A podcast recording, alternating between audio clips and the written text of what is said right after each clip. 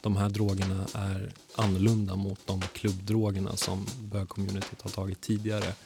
Eh, vilket innebär att man har väldigt bra sex. De här drogerna är gjorda för att ha sex.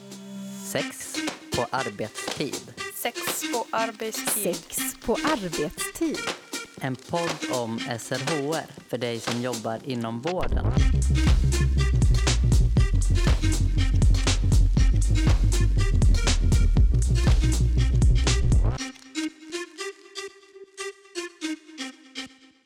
Förra året gjordes det största beslaget någonsin i Sverige av kristalliserat metamfetamin. En drog som tidigare varit ganska ovanlig i landet. Drogen säljs framförallt till homo och bisexuella män som använder den när de ska ha sex, så kallat chemsex. Så från att ha varit ett ganska okänt begrepp är chemsex nu något vi behöver ta på allvar och ha kunskap om. En del menar till och med att det vi nu ser är en chemsexvåg som exploderar i Sverige. Välkommen hit, Emil Briones Allén. Tack så mycket. Du är ju socionom och arbetar på RFSL Stockholms chemsexmottagning. Yes. Vi är jätteglada att ha dig här. Tack för att jag fick komma. Mm. Och jag ska presentera mig också. Jag heter Elin Klingvall och gör den här podden tillsammans med min kollega Jenny Fisé. Ja, vi kommer att prata om chemsex idag. Men vad är egentligen chemsex, Emil? Tittar man så här rent akademiskt så är det ett sexualiserat bruk av droger. Eh, och det kännetecknas oftast av att det är eh, många olika droger under samma session. Och det, en så här chill-out eller en sexfest kan pågå oftast i flera dagar. Vad är en chill-out? Chill-out är ett annat ord för sexfest skulle jag säga. Och vad är session? En session är också, eh, det är egentligen inget chemsex-begrepp utan en session eller en chill-out är detsamma som chemsex-fest. Så det är alltså droger som man tar i samband med fest och sex? Precis. Och det, som, det pratas ofta om att chemsex är ett nytt fenomen men droger har liksom förekommit i bögcommunityt i decennier. Och det vi ser nu är att det är en skillnad i vilka droger som tas och hur man tar dem. Och då är det framförallt till exempel slamming som eh, har blivit vanligare. Slamming betyder eh, sexualiserat injicerande av till exempel metamfetamin. Vi kommer att prata lite mer om det om en stund. Men du arbetar ju på den första chemsexmottagningen. Hur kommer det sig att ni startade den förra året? RFSL har jobbat med droger i communityt sedan 90-talet och RFSL Stockholm har jobbat med droger sedan 2008. Så att är, vi har ju jobbat länge med det. Sen eh, har det alltid blivit lite så drev när vi har jobbat med droger. Vi gav ut en broschyr om droginformation och då blev det direkt ett, ett drev kring oss. Så det har varit en, en motvind kan man säga. Sen är det inte det som har hindrat oss från att öppna den här mottagningen utan det är mer en ekonomisk fråga. Det har inte funnits ekonomiska resurser för att jobba på ett mer kvalitativt eller psykosocialt plan. Vilket, det, vilket vi har nu helt enkelt. Kan du berätta lite om den mottagningen som du jobbar på? Ja, vi öppnade mottagningen i september förra året. Projektet har löpt från maj förra året men där var det ju dels en metodutvecklingsperiod som var relativt kort eh, där jag tittade på olika metoder från andra europeiska länder där man har jobbat med chemsex-klienter. Eh, men projektet innefattar ju också en utbildningsdel att vi utbildar vård, vård i eh, Region Stockholm och en utbildningsdel som riktar sig till communityaktörer. Att vi utbildar barpersonal eh, på gayklubbar och barer i eh, chemsex. Eh, de får en crash course i chemsex och sen så är det fokus på överdoshantering och hjärt och lungräddning. Det är ju bara du i dagsläget som jobbar på den här mottagningen mm. och möter de här personerna. Mm. Och där är det också viktigt, en av grundpelarna i det här projektet handlar ju om att slussa personer vidare in i vården, i den befintliga vården. Och vi fungerar som en lågtröskelmottagning men jag är ju varken psykolog eller läkare eller sexolog. Och eh, det är jätteviktigt att jag känner av mina, vart, vart jag är begränsad och att jag hänvisar vidare in i vården. Och det gör jag också väldigt ofta eh, till både psykiatrin, psykolog, sexolog. Ja. Varför är chemsex aktuellt just nu? Vi ser ju en ökning och en normalisering och det ser vi liksom dels på um, appar, datingappar men, men också via dialog med till exempel Venhälsan som är vår könsmottagning i Stockholm för män som har sex med män. Alla vittnar om en, en ökning och en normalisering. Och vi har också volontärer ute på klubbar och barer som också ser att det, det förekommer mer synligt nu än vad det gjorde förut. Hur kommer det sig att det ökar? Svår, svår, svårt att svara på den frågan. Men det, dels så är det ju liksom en europeisk trend som vi har sett eh, under en ganska lång period. Och då är det väl en, bara en tidsfråga innan, innan det kommer hit. Och den här gruppen människor reser väldigt mycket eh, och anammar eh, sätt och festa på till exempel. Så att det, vi är inte dugg förvånade över att det har ökat och blivit mer vanligt i Sverige också.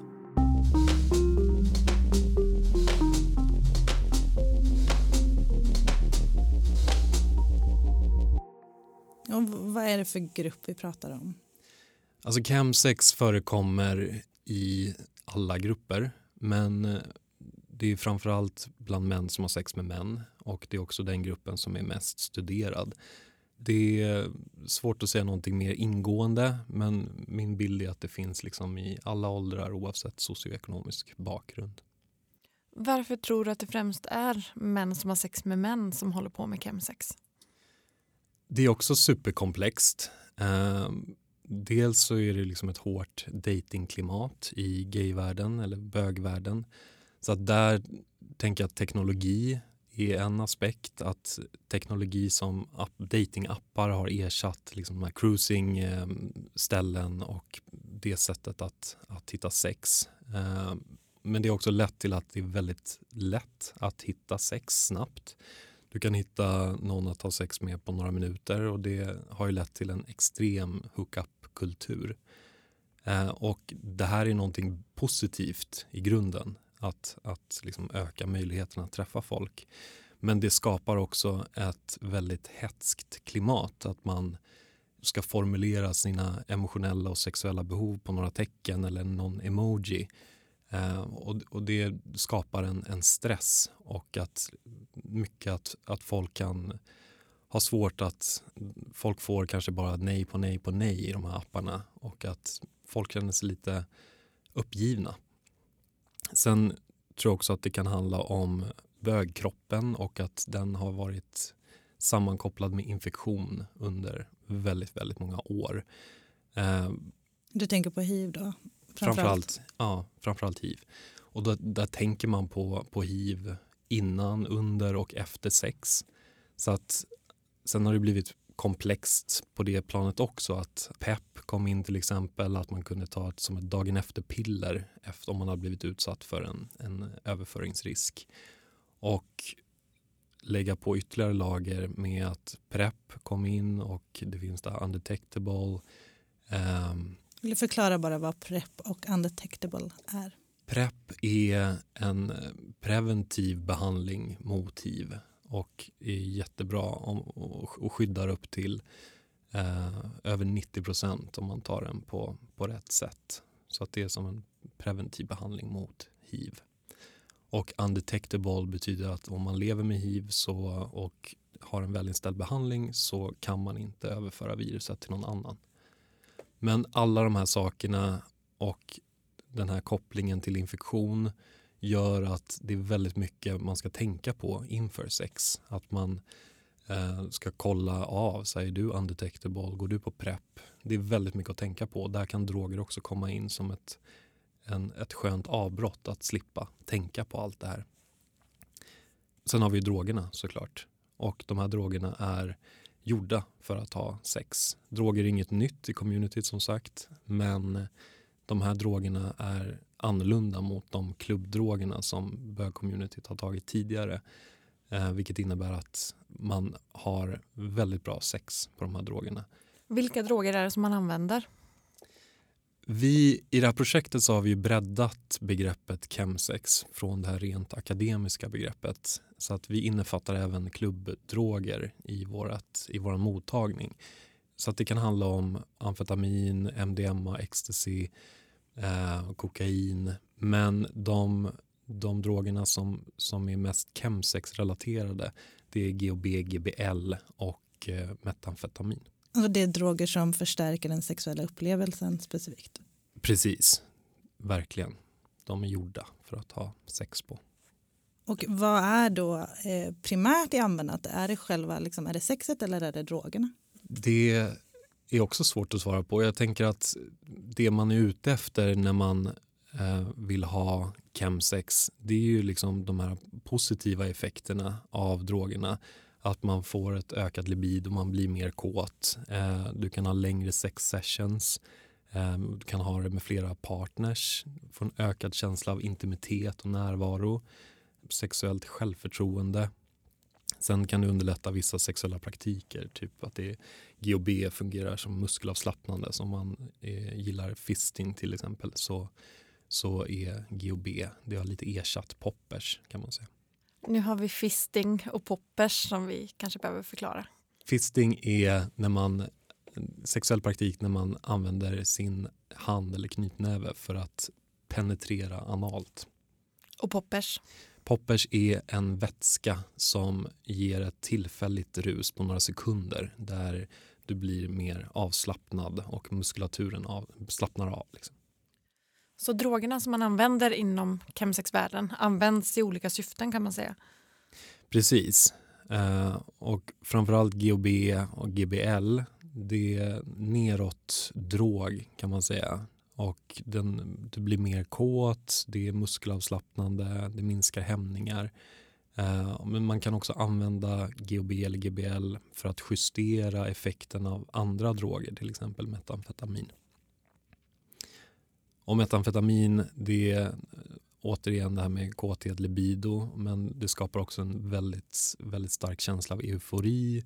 Du får ett ökat självförtroende, minskad känsla av smärta eh, och såklart minskade hämningar.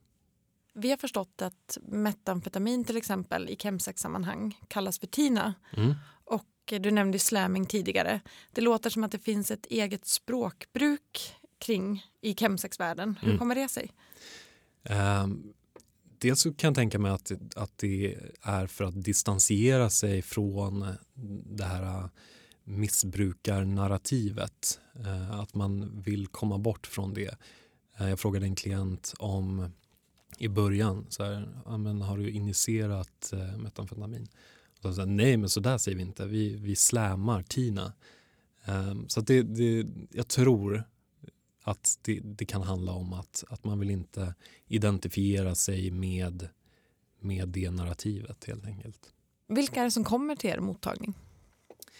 Eh, det är en väldigt heterogen grupp skulle jag säga. Eh, såklart så kommer personer som har eh, funderingar kring droger och upplever att de vill göra en förändring. Vi vill ju såklart att personer ska kunna komma till oss utan att det har gått så långt, utan att de vill komma för att kunna prata om sitt bruk på ett sätt utan pekpinnar. Men det är också naturligt att de som söker hjälp och stöd upplever att de får negativa konsekvenser av sitt bruk. Vilka frågor har de klienter som kommer till er? Det, de frågeställningarna som man kan ha det är att dels om man har funderingar kring droger generellt men det kan också handla om att de vill minska sin användning eller att de vill sluta eller att de vill göra det på ett säkrare sätt. Det kan också handla om att man är orolig för en anhörig eller en partner till exempel. Men man behöver alltså inte ha ett definierat problem för att komma till mottagningen utan det kan vara att man bara vill sortera sina tankar. Um, och som jag sa tidigare, vår förhoppning är att man ska komma innan det har liksom gått för långt. Upplever många i den här gruppen att man just har ett problem med droger?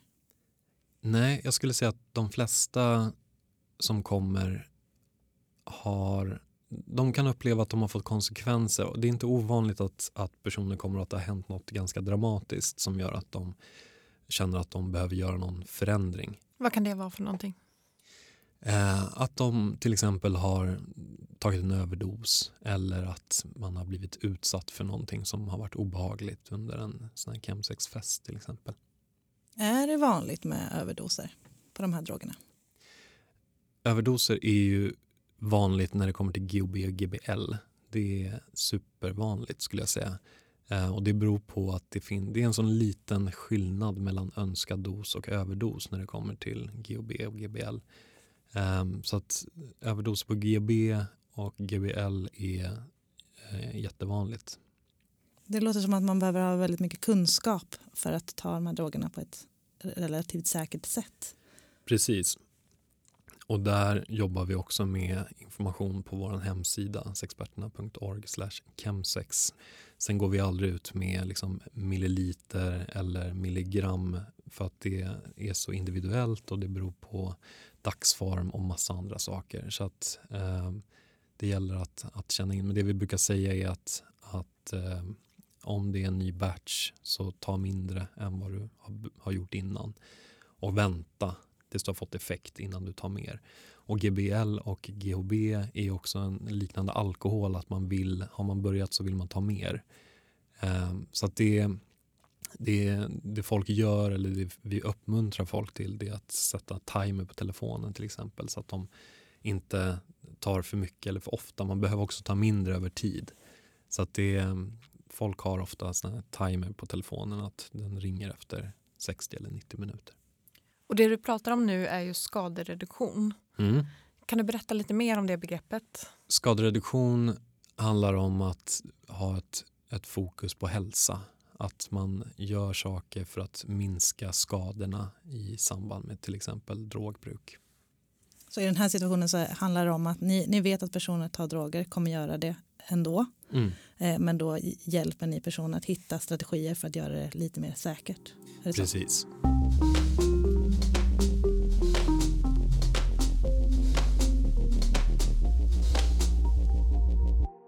Tänkte på det du sa om att personer kommer till er för att de har varit utsatta för olika saker i samband med chemsex. Pratar du om sexuella övergrepp då eller?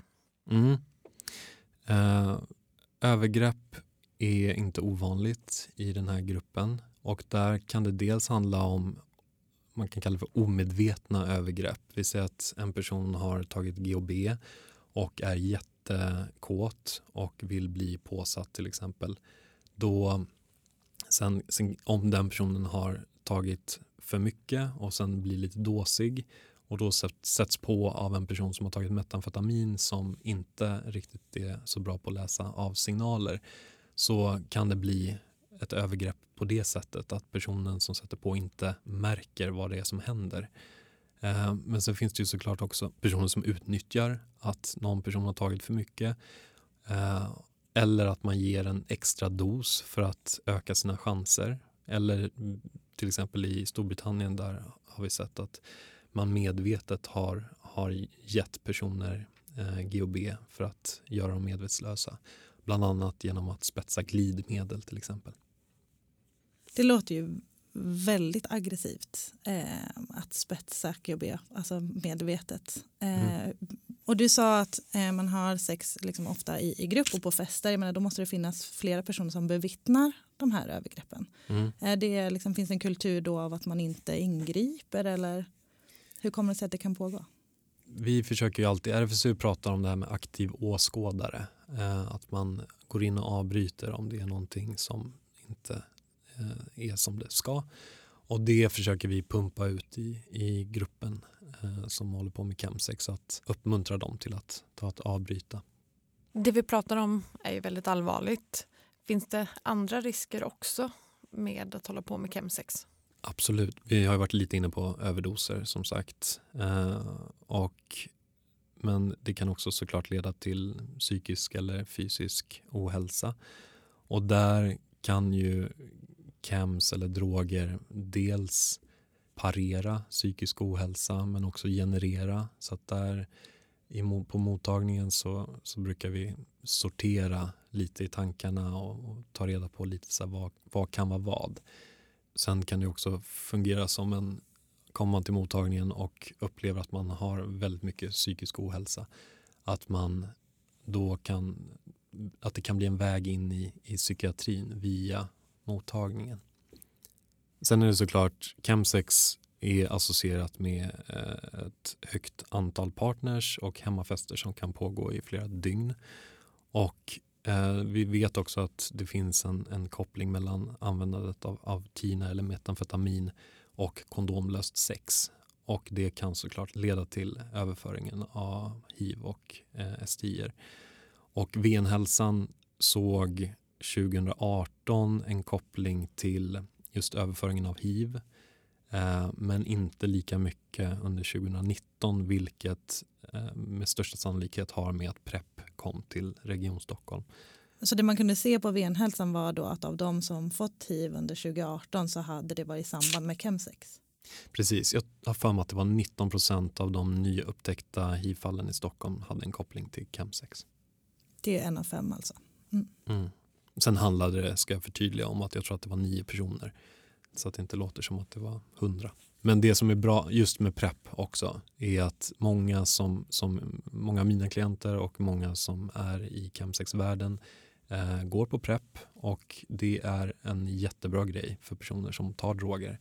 Att man eh, dels har ett, ett högt skydd mot hiv men också att man testar sig regelbundet var tredje månad eh, som också förkortar tiden mellan överföring och behandling vid eventuella andra STIer.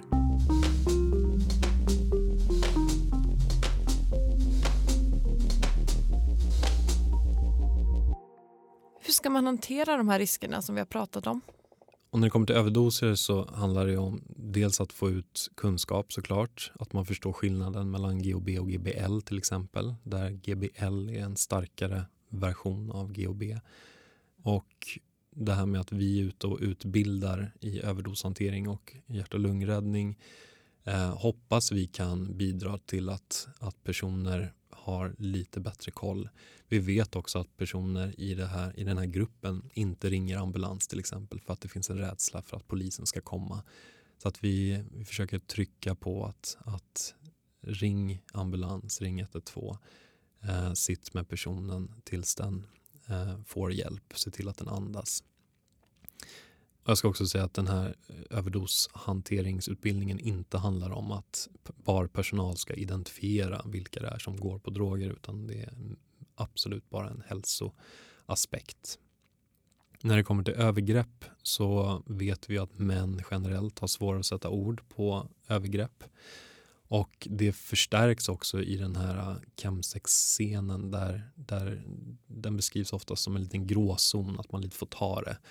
Eh, så att där i samtalen så, så kan jag hjälpa till och försöka sätta ord på det eller se till att de åtminstone får frågan om, om det har hänt. Hur ser användarna på de här riskerna?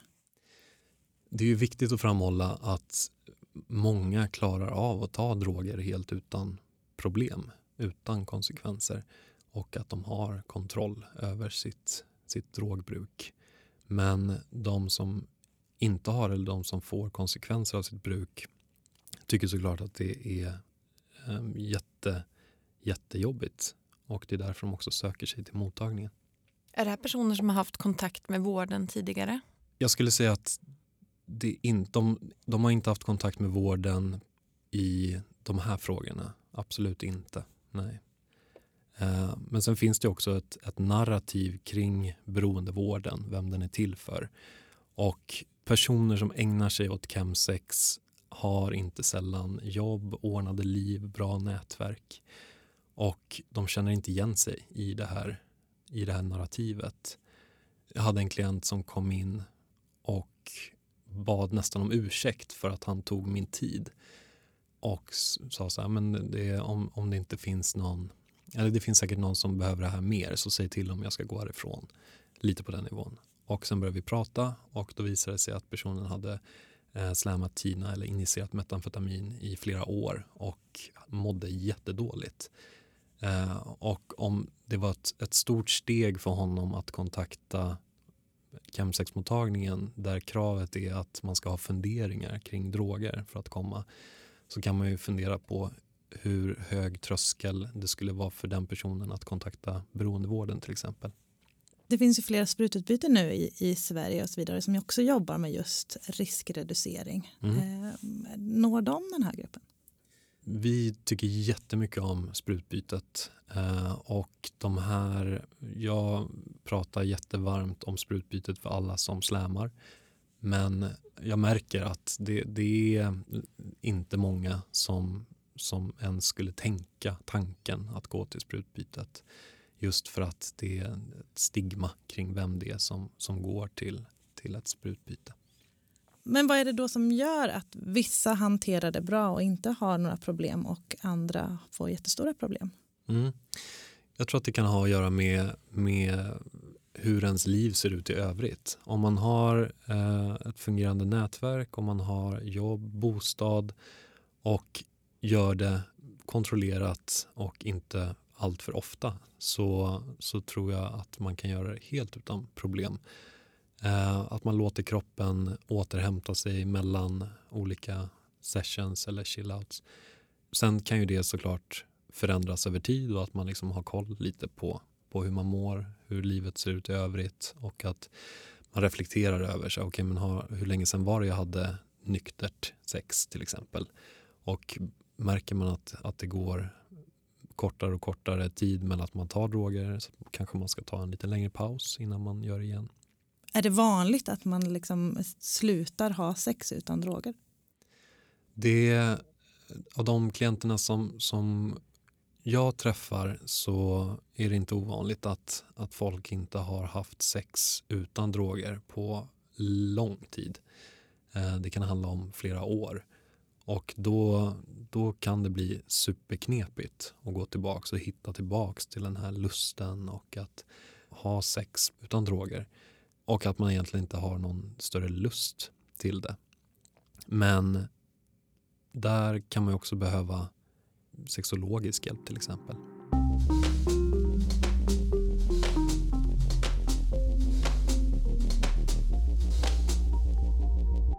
Vilken hjälp får de som kommer till mottagningen?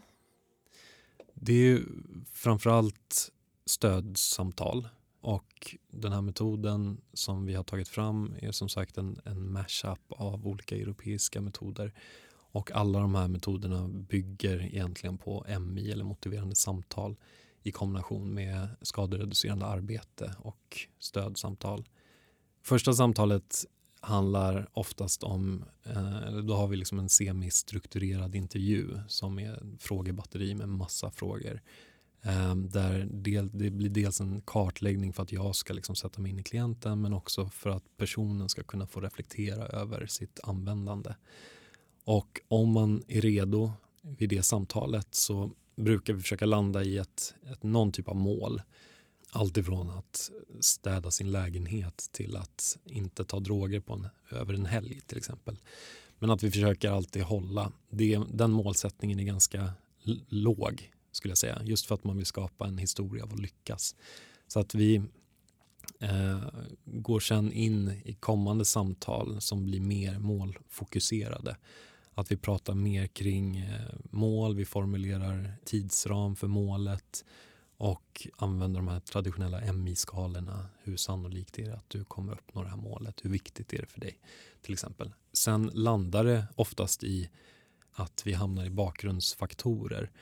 För att göra en, en hållbar förändring så krävs det också att man går lite till botten med vad det är som, som gör att man, att man är i den situationen man är.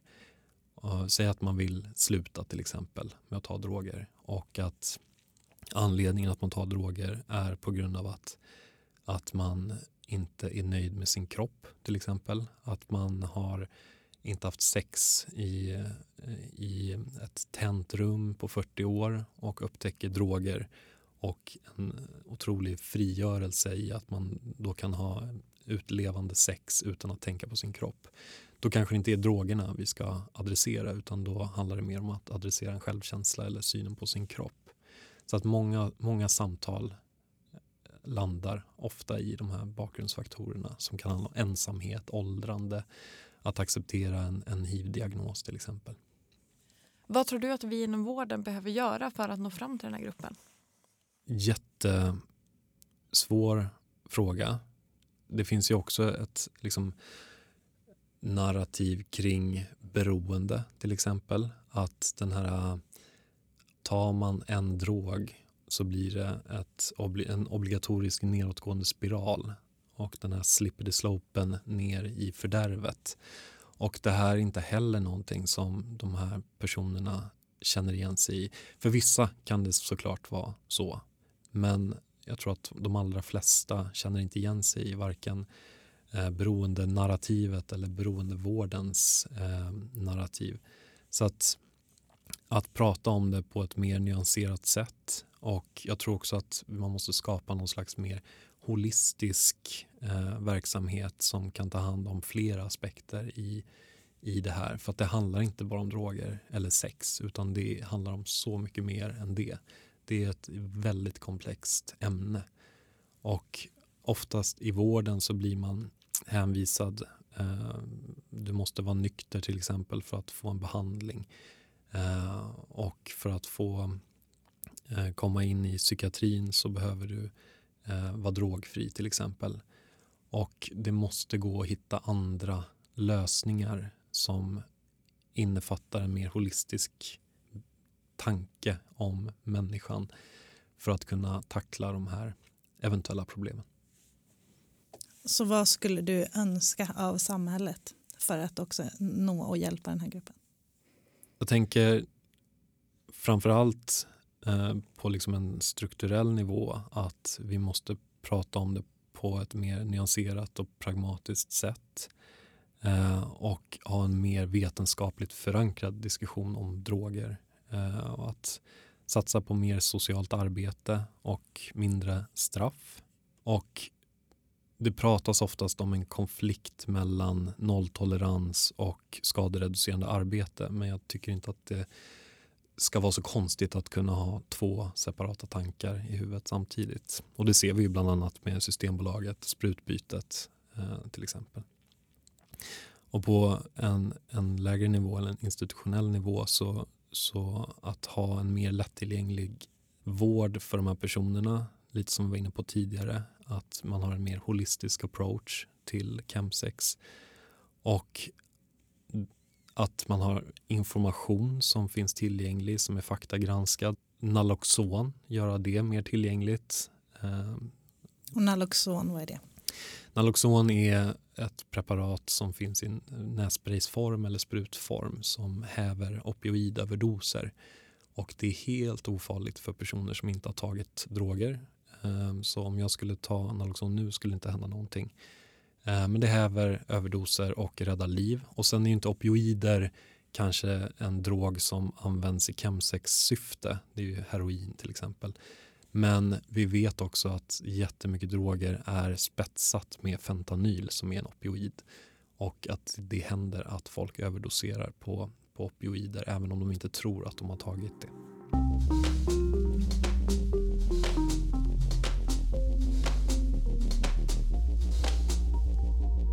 Vi brukar alltid avsluta våra program med att vår gäst får ge tre tips till vårdgivare. Mm. Emil, vad är dina tips? Då skulle jag säga våga ställa frågor om droger och sex. Att eh, man kan fråga, använder du droger i samband med sex? Och vad finns det för positivt och negativt med att använda droger? Kolla vilka situationer personen tar droger och här, kan du se ett mönster i hur du tar droger? Att man också använder sig av ett språk som inte bidrar till stigma. Att man kanske säger brukare istället för missbrukare.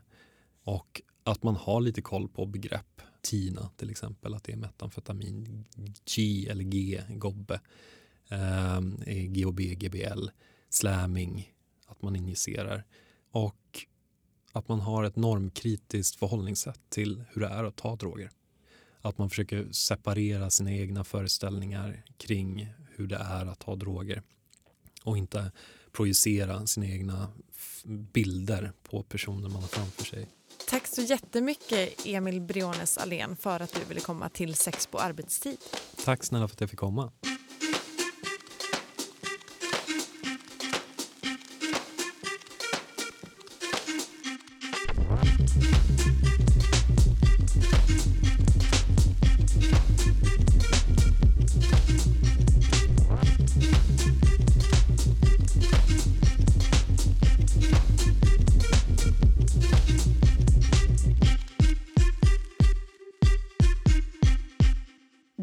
Hört Sex på arbetstid, en podd av och med Jennifer C, Elin Klingvall och Anna Skoglund på Kunskapscentrum för sexuell hälsa, en del av Västra Götalandsregionen.